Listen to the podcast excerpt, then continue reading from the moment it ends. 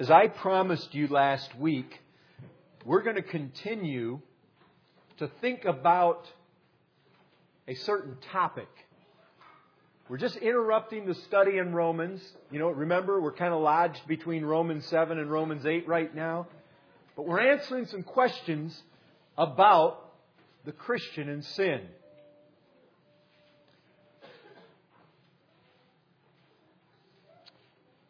What we are in the process of doing is developing a theology of sin and the Christian. I don't get bent out of shape when I talk about theology. I simply mean this. We're looking at the study, the field of study that focuses on God, on the Christian, on sin, and how they all relate. What does God teach us about the Christian's relationship to sin? How should we think? How should we respond when we do sin?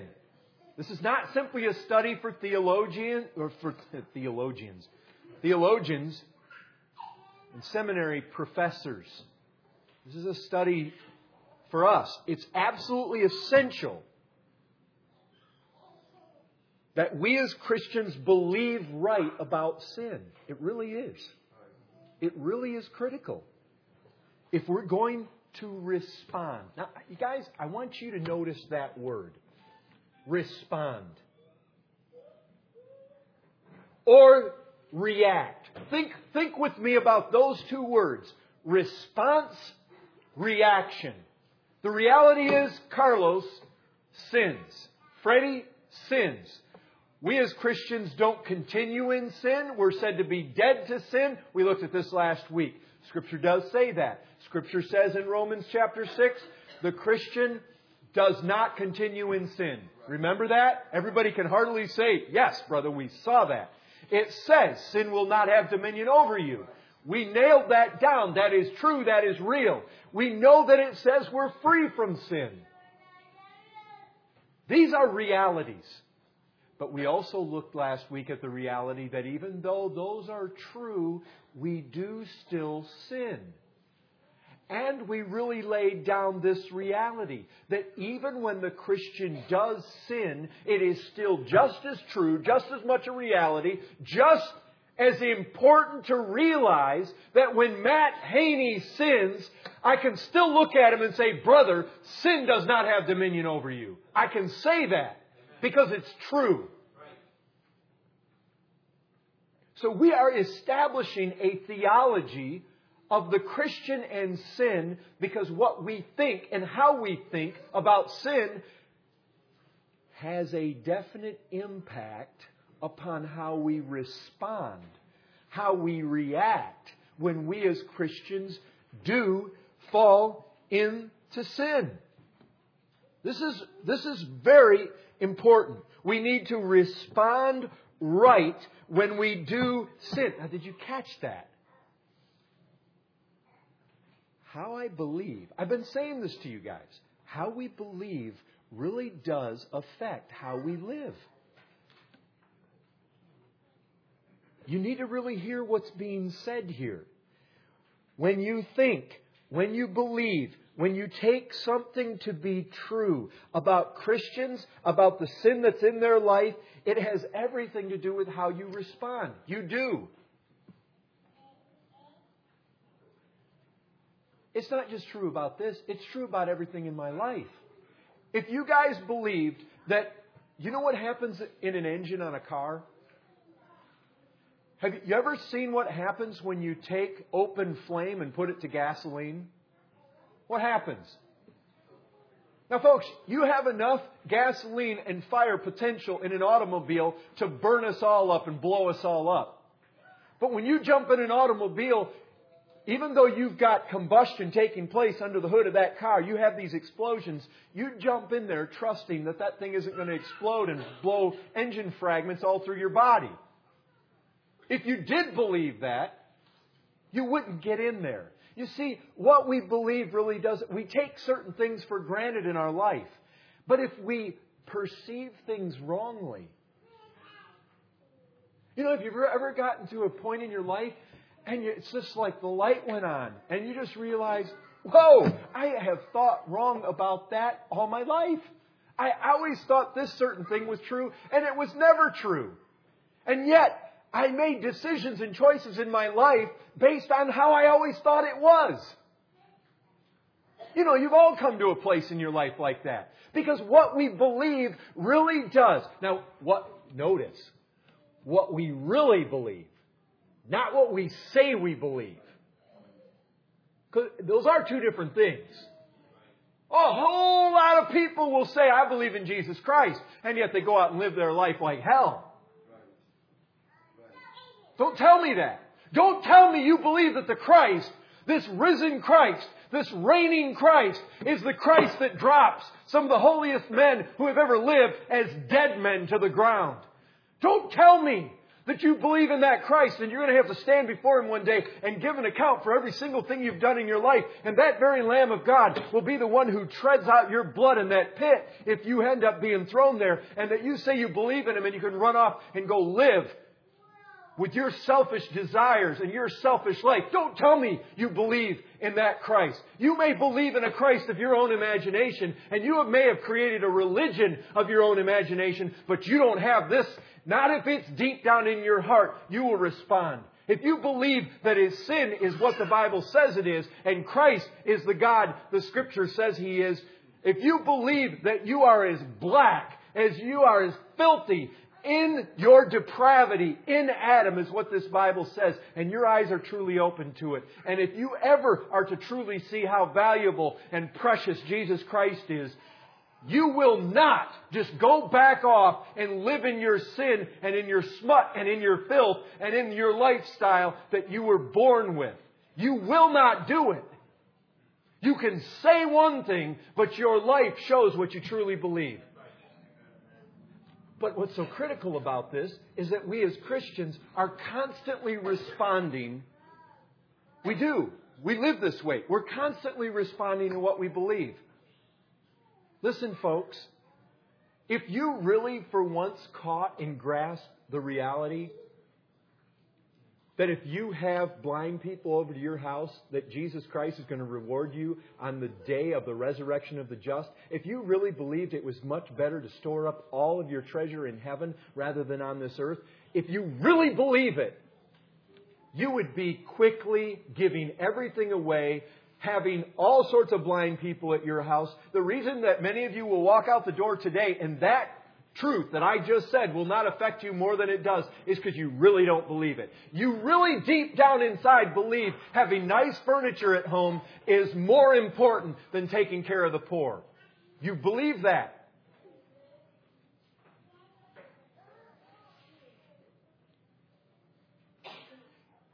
Oh boy, there's so much if we really believe and we really grasp. But we're not talking about all those things today.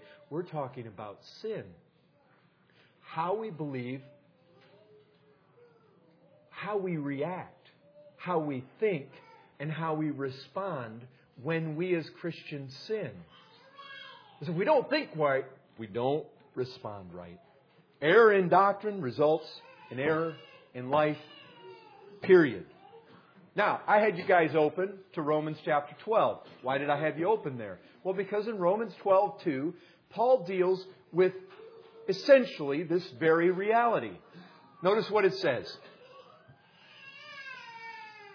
Romans 12:2 Do not be conformed to this world. But so that's what you don't want to be, but you need to be transformed by the renewal of your mind. Now notice, he doesn't say don't be conformed to this world, but be conformed to heaven or be conformed. He actually, he reverts to the mind. To conform to something is to take the shape of it. To be like it. The way to not be like the world, notice, he says is to make changes to your mind. Interesting concept. To renew the mind is to renew the thinking. If you want to stop living like the world, you have to stop thinking like the world. That's what he says here. This is the, the basic essence of this truth. If you want to live right, you need to renew your mind with God's Word and think right. So I'm telling you, folks, this is vitally practical for us to develop a good, true theology of when Christians sin so that practically I respond right when I do stumble into sin because I believe right and think right when I stumble into sin. Now, here we go. When Christians sin, they react. Somehow they react. Every Christian in this room, when you fall into sin, which you do, it'd be better if you did it less, but you do, and we make, make no excuses for this. But the fact is, when we sin, we respond. Now, there's a number of ways we can respond. Maybe depression, maybe despair, indifference, conviction, repentance, tears, hardness, whatever it may be. But this one thing I'll guarantee you there is a reaction.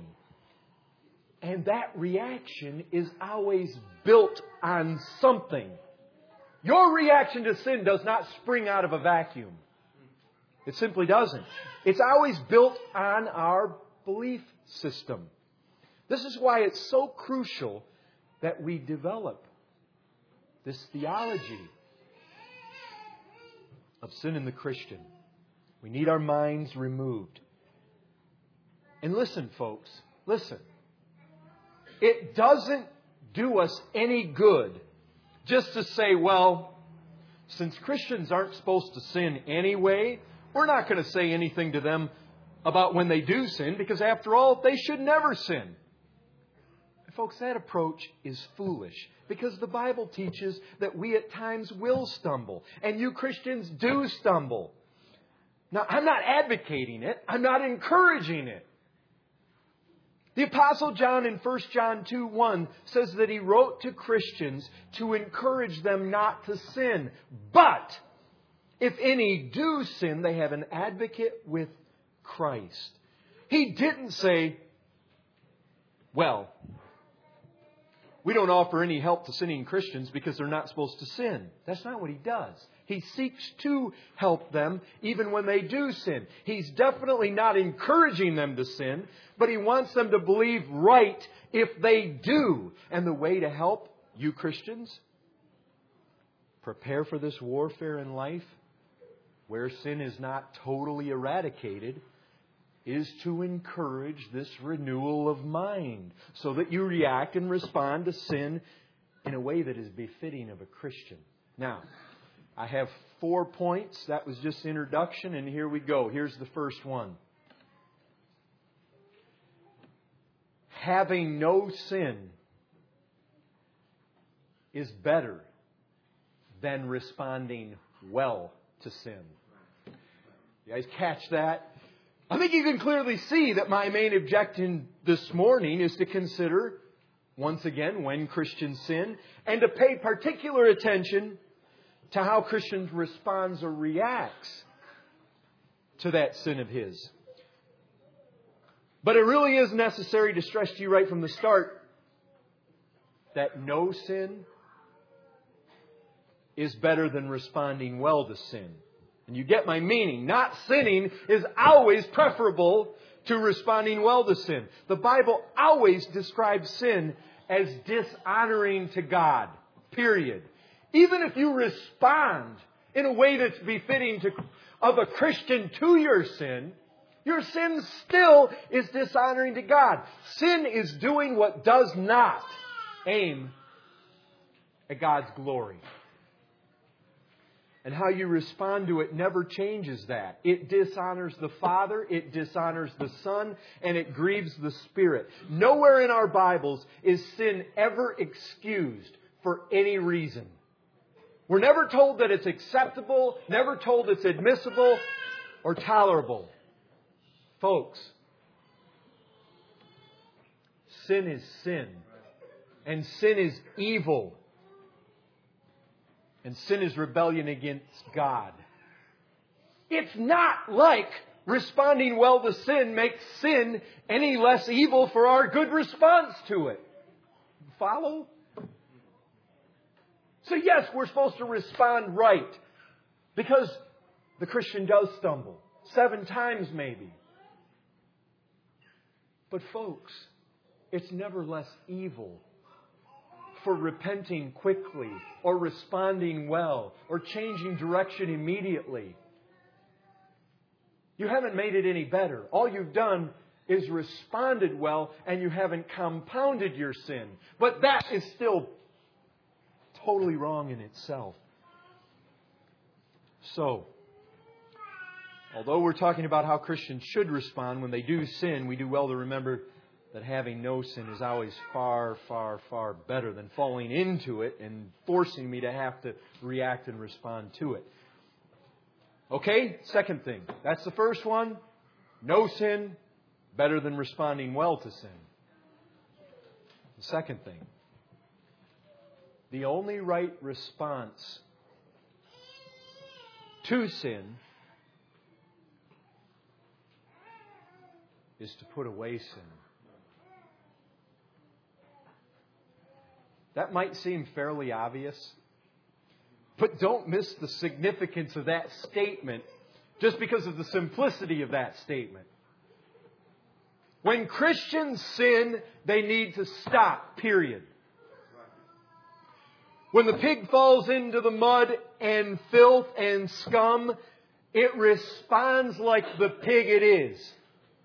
It rolls in it, it wallows, but the only right response when a lamb falls into the muck is to get out. Now, you know, we can look at that and you say, well, brother, you know, this isn't very deep. You know, sometimes things don't have to be very deep to be just astronomically meaningful and important to the Christian life. Because, you know, some of the simplest things we know are some of the least things we practice.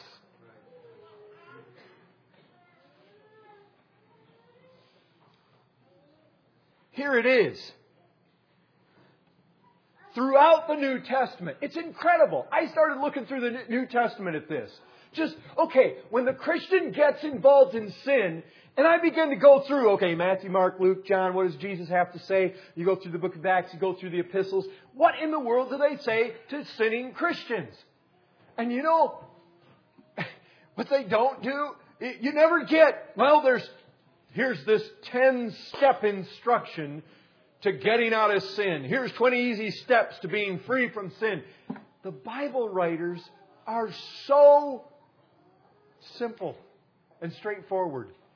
You know, they just say things like this Lay aside the sin that so easily ensnares you. That's it. Lay it aside. If it's sexual immorality, now, you know what? It's very likely there are some folks in this room right now, you're guilty of sexual immorality. Whether it's bodily or whether it's in a thinking capacity. Some of you are involved in it. And some Christians in this room struggle with it. And some of you lost right now are fornicators and adulterers and homosexuals. It's a reality. It's true. Impurity. Your mind's not pure. It thinks about filth. Your life isn't pure. Passion. You're just driven by your passions. Everything in life just controls you. You're like a dog to the vomit. You see it and you gotta run to it and sniff on it and lick on it. I mean, that's not being more graphic than a biblical description of what sinners are like. There's evil desire, covetousness, idolatry, anger, wrath, malice, slander, obscene talk from your mouth. Some of us Christians in here, we struggle with some of these things. What does the Apostle Paul say to the Colossian Christians? Does he say, Oh, Colossians, this is a complicated process. It's going to take a real long time. You all need years of counseling and psychiatric evaluation. you must put them all away. Must put them all away. But you see, when the Word of God comes in power, Spirit of God makes this like dynamite in your. You don't need to say much. You know, Jesus Christ, all he had to say to the demons is G O. Go. Whoa, that was. Lord, that wasn't a very complicated exorcism there. They just went. You know why? Because when an apostle of God speaks the Word of God under the inspiration of God, and the Son of God, who is God's sin killer, makes himself real, living in the life of the children of God, that person can overcome that sin. And it doesn't have to be a real complicated deal. You can tell the Christian, you know what? You need to put those things away. And that is the response to sin. When it comes into your life, you need to put it away. You struggle with malice? Malice is just meanness. It's just being wickedly mean. You're cruel to people. Do you struggle with deceit? You're a liar. You don't tell the truth. You exaggerate. Hypocrisy. You're always trying to look better than you really are. Envy. Jealousy. You slander people. You like to stick people in the back. You know what Peter says about this? Put away all malice, all deceit, hypocrisy, envy, and slander. You fall into bitterness. You're bitter against somebody. You've slandered a brother. You know what Paul says? Ephesians. To the, those Christians there, let all bitterness, wrath, anger, clamor, slander be put away from you along with all malice. James doesn't say that if filthiness or wickedness is coming out of you, that there's some perplexing, sophisticated technique you need to study for hours and hours. He simply says, put away all filthiness and rampant wickedness. Paul tells the Romans, Romans 13, 12, cast off the works of darkness. Even have the Old Testament prophet Ezekiel. He says, cast away from you all the transgressions. Isn't that amazing? You see, brethren, when it, that sudden temptation grips you, when you're just walking through life and all of a sudden, bang! You fall under this temptation. Satan storms in with his fiery doubts, and you find yourself tripping and slipping, and the thoughts are not going right, and sin comes upon you, and some wicked thing comes out of your mouth, whatever it may be. Away with all your excuses. God says, put it away, cast it away, lay it aside. If you're arguing with your wife, put it aside. With your husband, lay it away. But you see what we like? Well, you don't know my husband. You don't know my wife.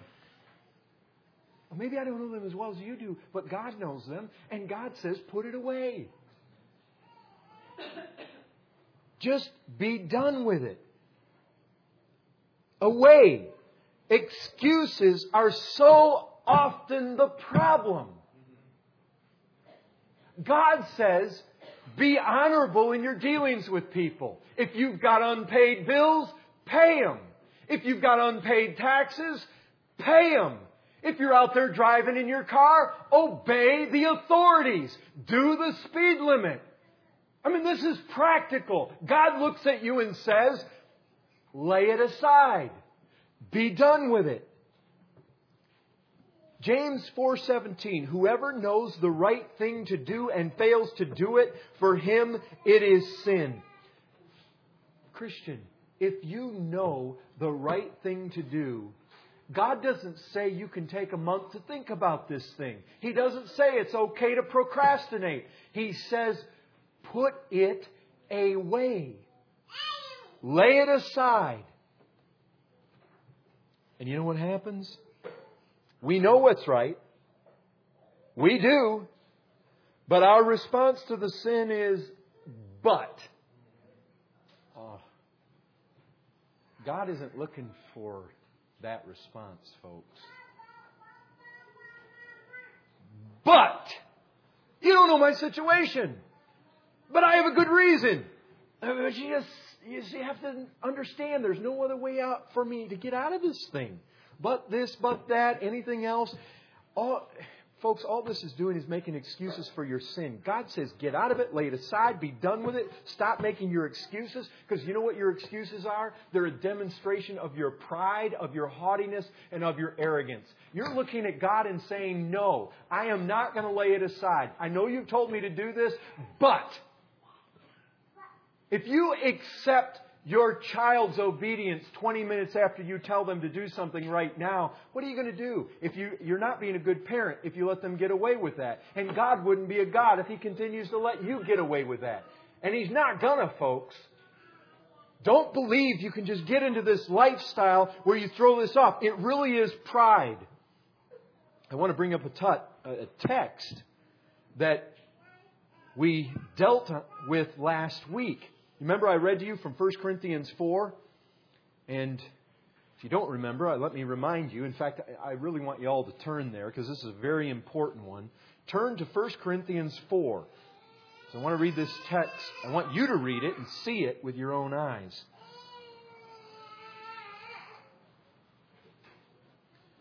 First Corinthians 4 and verse 3 and 4. You'll remember, those of you that were here last week, possibly, that I read this. This text, I believe, is so essential for us as Christians and how we view sin properly from God's perspective.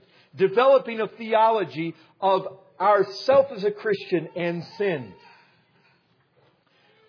But with me, it is a very small thing that I should be judged by you or by any human court. Because that's what they were doing. They were, ju- they were finding fault with Paul. And he says, It's really a very small thing that you're doing this to me. Because your estimation of me really is, is it just doesn't have a whole lot of impact because I know it doesn't really matter. In fact, he says, I do not even judge myself. And he's saying in the end of it, you're not the judge, I'm not the judge. But he says this. He's got a little disclaimer here. And he says in verse 4, I am not aware of anything against myself. But I'm not thereby acquitted. It is the Lord who judges me. But notice that statement. I am not aware of anything against myself. Again, I want to emphasize to you guys the Apostle Paul, right here in this text, is a mature, strong, spiritually healthy Christian. He doesn't look at his own life and say, Oh, yes, I'm the Roman 7 man. I know about all sorts of sin in my life right now that I just can't seem to get right. I have a desire to do it, but just no ability to do it. I just keep on doing the evil I don't want to do. That's not what he's saying here. That's not a Christian. This is. Here in 1 Corinthians 4 4, you have the real Christian man. This is the man you want to imitate. Whenever Paul was assaulted by sin, whenever he tripped or stumbled, this man put away sin. It was gone. He kept his life clear, clear enough to be able to say at a given moment in time, I am not aware with my discernment that God has given me, as much as I know about sin and the Christian life, I am not aware of anything against myself. Now, that doesn't mean that he didn't know about any sin he had ever committed. That's not what he's saying. It means that he was so constant and so diligent to put away every known sin in his life at all times whenever it reared its ugly head, so that he was able to look at himself and not find anything that he knowingly believed to be sin. He never wanted to allow the least shadow to exist between himself and his Savior, the Lord Jesus Christ. Now, how does a man get to this place? Certainly not by making excuses. Christian, acknowledge your sin. As 1 Corinthians 16:13 says, act like men. Be strong. That's what it says. Men don't go around living, Christian men I'm talking about, the manly man, the woman who is a woman of integrity, the Christian woman, the strong and mature Christian. They don't go around living their lives making excuses. Excuses are for the carnal, for cowards, for quitters. The godly man must regularly, pointedly lay aside sin. That at any given time, he can really say about himself, Christian, can I mean, is this just so phenomenally far off out there on the horizon that you just can't relate to this? This is the Christian life. Folks, this is what it means to be dead to sin. This is what it means that power of sin is broken. Sin will have no dominion in your life. You are free from it. This is the practical outworking of that in a real man's life. A man who is still a sinner, still striving for perfection, and yet even though not fully perfected, he could look at his life and say, I know of no known sin in my life. This is how you guys need to view the doctrine of sin and the Christian. I'm afraid, folks, that we fall far short of this oftentimes. This is true freedom from sin. If you know something against yourself, Paul and Peter and James and Ezekiel all rise up in harmony and they say, put it aside. Be done with it. Be done. It's not complicated. It's only your excuses that are complicated. It's only your explanations that are sophisticated. This is not. Put it aside. Third, the only right response to sin is not always the easy response to sin. Folks, we're told to act like men and to be strong. Because I'll tell you this Christianity, it's not for the gutless. The world may stand out there and they may look at us and they may think, you know what? Christians, in my estimation, are wimps. They're people that go around, they need a crutch. Oh, I'll guarantee you, we need to rest on something. On Christ, the solid rock will stand. But I'll guarantee you this Christ makes Christians in some of the manliest men and the womanly, womanliest women, if that's a word. But they, God makes men and women into the most choice men and women alive on this earth. Some of the most honorable, as Hebrews says, some of the most worthy, some of the most brave, some of the most extraordinary human beings the world may look at us and they may see us as the offscouring of the world, but brethren, we know what God's able to make people into. By the grace of Christ turns men and women into some of these confident, resolute, daring individuals, some of the most that ever lived on the face of this earth. Brethren, it takes every bit of all this the grace of Christ to fight sin. I want to ask you guys a question. Do you love Christ? Do you love Christ? We say we do. We say that. But the way you know you do is if you do what? Keep His commandments. That's what He said. That is what He said. Well, let me ask you a question. Do you recognize this as a commandment of the Lord? If your hand, Matthew 18, 8, if your hand or your foot causes you to sin, cut it off and throw it away. Now, isn't that amazing? Here's sin again. Cut it off, throw it away. Does that sound similar? Lay it off, cast it away, put it away. That's really what these other men have been telling us. It is better for you to enter life crippled or lame than with two hands or two feet to be thrown into the eternal fire. Here's our master commanding the very same thing. Cut it off, be rid of it. Is this always easy? Well, let me ask you something. If, if somebody just brought a knife in from the kitchen, you know, like a bread knife or something, and you had to cut your hand, you remember, you remember, what was it, a year or two ago, that guy that was mountain climbing. He's going through a canyon somewhere out west. You remember the guy? And he put his hand on a great big rock and it shifted and it pinched his hand and the guy was literally trapped there. And what he, if you guys heard the story, I, somewhere I heard it, his hand was decaying and it was actually beginning to rot and it was not nice things were happening. He just could not pull his hand out of there. He wasn't physically strong enough. It was pinched so tight. Well, he had one of those all-purpose tools, you know, that has the 101, you know, deals. And so he comes out and he starts cutting through skin and flesh and muscle and tendons. And he got down to where he just had the two bones left and he had to take the pliers and try to twist and pop both those bones. Now I want to ask you something. Is that easy? Is that nice? Is that painless? it isn't easy. But that's what Paul says in Acts 24:16. Now listen to this. Acts 24:16 he says this, I always take pains.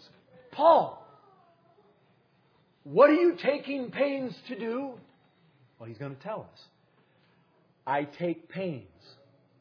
Taking pains means there is a measure of difficulty, there is an exercise here, there is striving, he takes pains, there is some suffering involved in this thing. What is it, Paul? It's this to have a clear conscience toward both God and man. Now, do you know what a clear conscience is?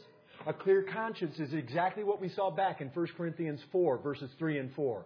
When you can look at your life at any given time and say, I know nothing against myself, that is a clear conscience. I know nothing against myself when it comes to my relationship with God, and I know nothing against myself when it comes with my relationship with my fellow man.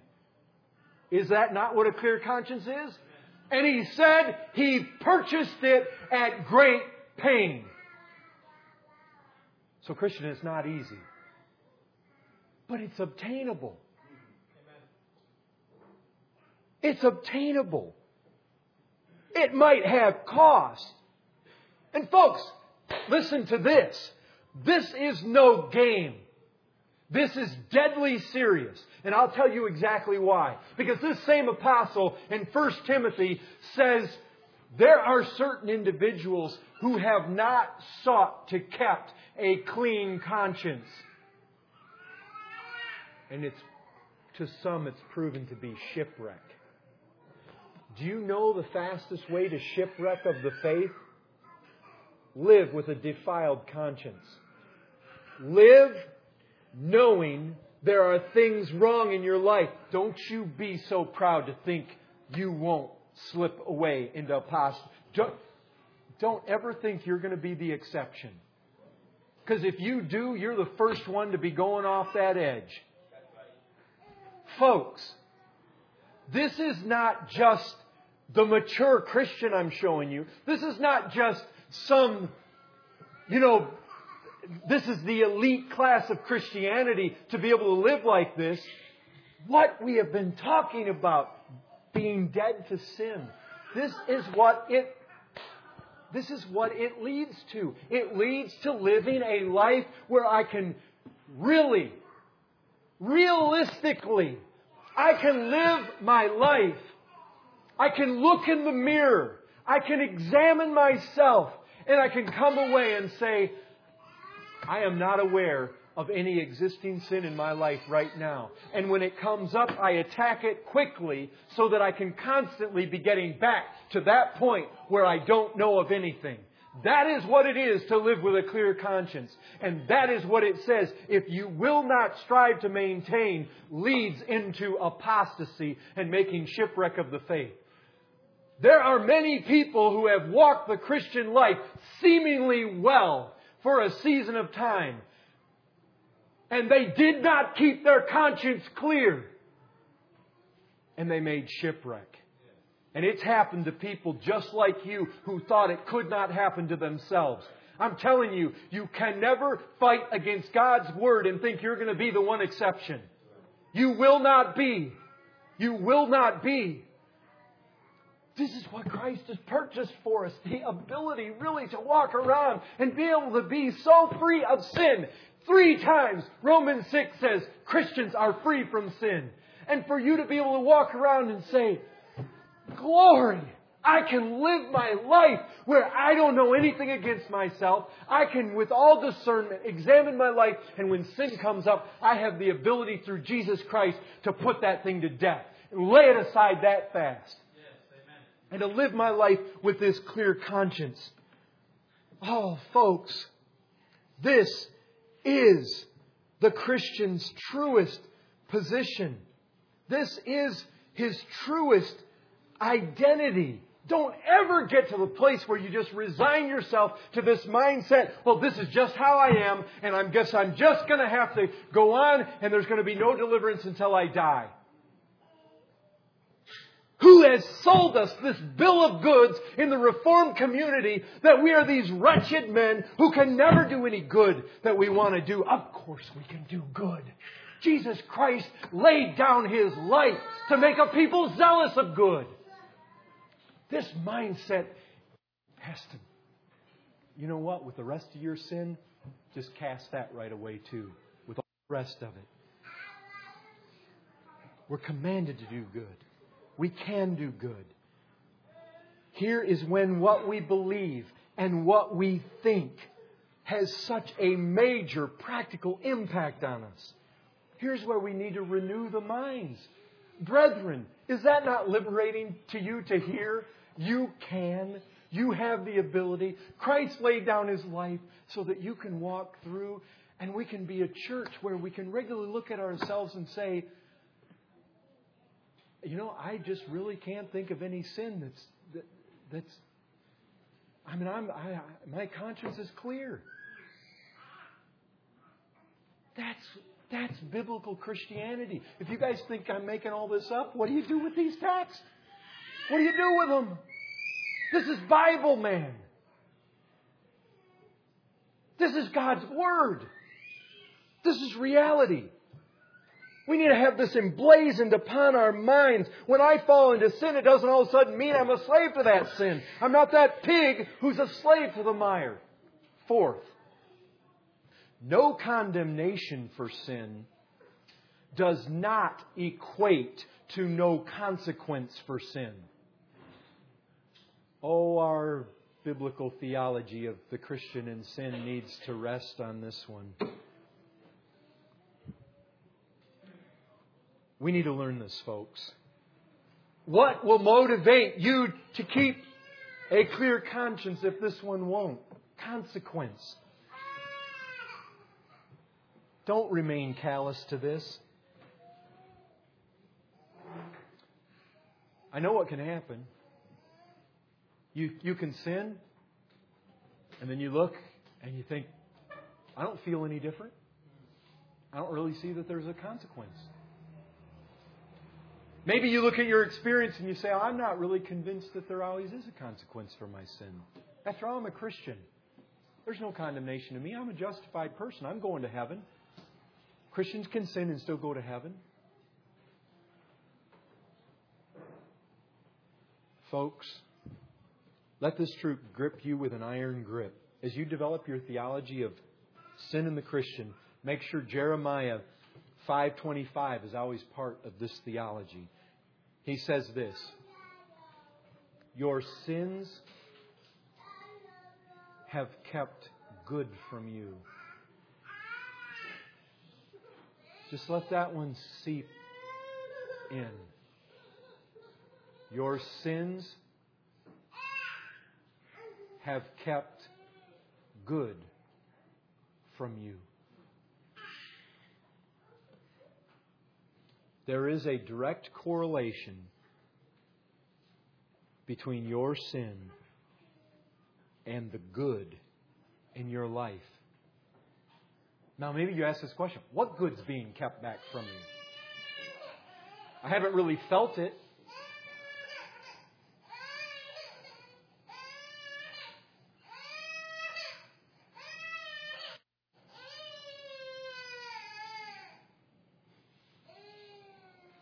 Good?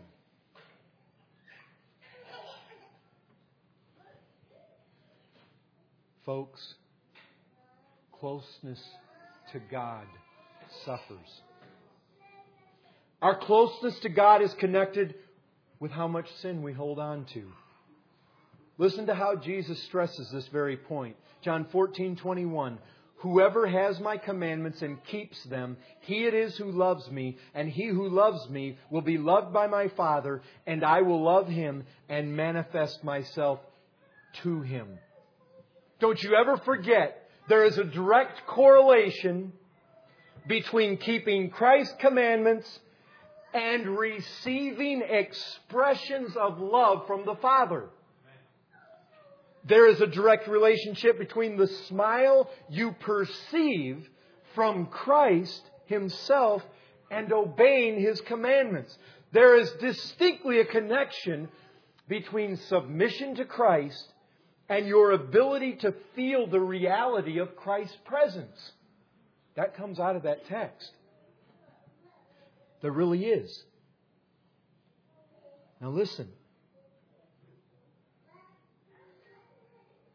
I'll tell you this.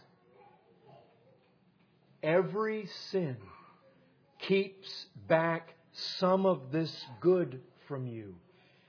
Every sin is disobedience to Christ's commandments. Every sin is despising of the Savior's royal law. Now, Christian and this church as a whole, if you pray for revival, do you know what you're praying for? Do you really know what revival is?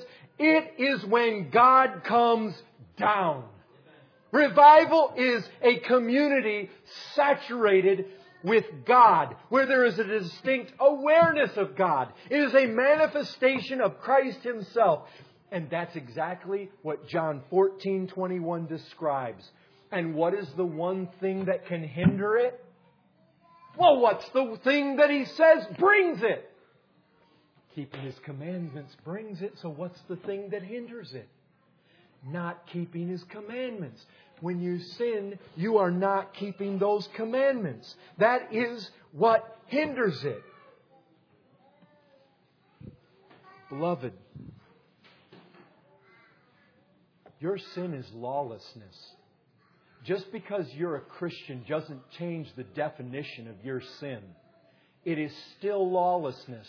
It is still that thing that keeps us from experiencing the fullness of Christ. The Christian sin may not bring condemnation. That's true. It won't bring condemnation, but it chokes out the greatest good, the greatest, most fulfilling blessings available to us this side of glory. It does.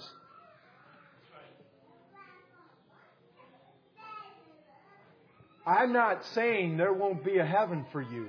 I'm saying you rob yourselves of the greatest experiences of the manifest presence of Jesus Christ this side of glory by your sin. And every single sin you allow in your life, every day you walk with a defiled conscience, you are grieving the Spirit of God. And I'll tell you this, sin grieves God. And you want to know what grief is? You just go into your little lexicon and look up the word for grieving the Holy Spirit. You know what it means? It means it causes sorrow. It means it hurts Him. Our God is sensitive to our sin. You may think your sin is small, but you haven't been guilty of one yet that God thought was small because you haven't committed one yet that He wasn't able to be afflicted by to some degree with a sense of grief. You simply can't get away from that fact in the scriptures. Sin grieves God. The word grieve is connected with the idea of sorrow, sadness, to throw into sorrow, to offend. Make sure you add that to your Christian theology of sin. And the last thing You may be a child. You may be weak. You may be stupid. You guys met any stupid people? There are. I was. I was. This may fit the description of you. Weak, young, stupid, sick. Maybe you're old. Maybe you're not the most gifted Christian. You may not be a church officer. You may not have been a Christian long. You may be recently fallen into some pathetic wickedness. You know what? You may not be a Christian at all. But it's yet possible for you to live free from sin's dominion. It is possible for you to live in a constant state of not being aware of any sin against yourself. You can have a clear conscience before God. How is that? How can that be? Listen, my friend. Have you never heard there's a Savior in heaven? I'll tell you something. His name, Jesus, didn't come by accident. It wasn't because Joseph and Mary just thought it was a good thing to name him that that day. It wasn't because Uncle Jesus had that name and they decided they wanted to pass that on, along to nephew. Folks, God Almighty named His Son Jesus because He would save His people from their sins. And the fullness of that is not just that you're forgiven, it's that you can actually live a life in this lifetime, this side of death, where you can live like the Apostle Paul lived with a clear conscience and constantly not able to find anything against yourself. That is the reality. It comes from Him. He saves His people from their sin. Jesus is in the habit of taking idiots and jerks and halfwits and making them strong in His strength, of His might, to overcome sin. But you, you need to remember that. It's always in the strength of His might. Oh, I can do all things through Christ who strengthens me. He strengthens. Jesus never asks you for the strength. Never. He gives it. If sin's got you in its bonds, whether you're Christian, whether you're not a Christian, Scripture says when it comes to sin and running this race, look to Jesus. Why? Because that's where the strength is. It's nowhere but there. Oh, the Apostle Paul. Could he look at his life and say, I know of nothing against myself? He could. But you know what else he could say? It is no longer I who live, but Christ who lives in me. And the life I now live in the flesh, I live by faith in the Son of God who loved me and gave himself for me. We look to Jesus. You know why? Because He's the only real sin killer in this universe. And if it's going to be killed in you, He's going to be the one that kills it. A woman by the name, and here I'm done, a woman by the name of Annie Hawks wrote this.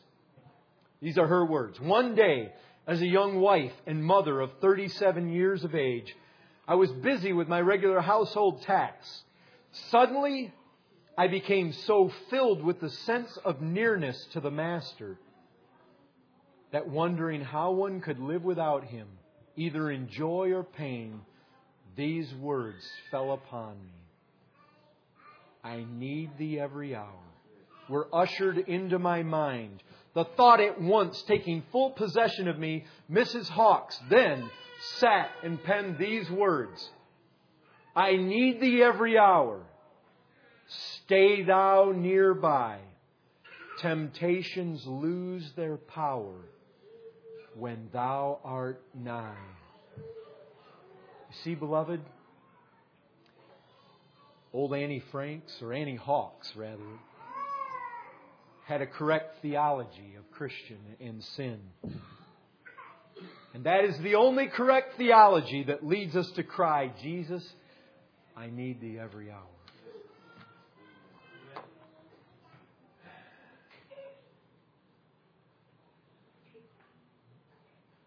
Ah, brethren, I wish I could preach this better to you. I wish with more power. I hope, I hope that your thinking in this assembly is changing when it comes to sin. I hope you are viewing sin in a different light these days than you have in the past. I hope Bible truth is so clearly and powerfully penetrating that you are looking at sin now with a realization that you can, as a Christian, go forth conquering and to conquer. And that you don't have to live as a slave to this thing and resign yourself to perpetual defeat. I hope so. May God help us to do so. Father, please help us. In the name of Jesus Christ, for the sake of your Son, who hung there between heaven and earth and gave his life's blood for his sake, Father, please do so. You're dismissed.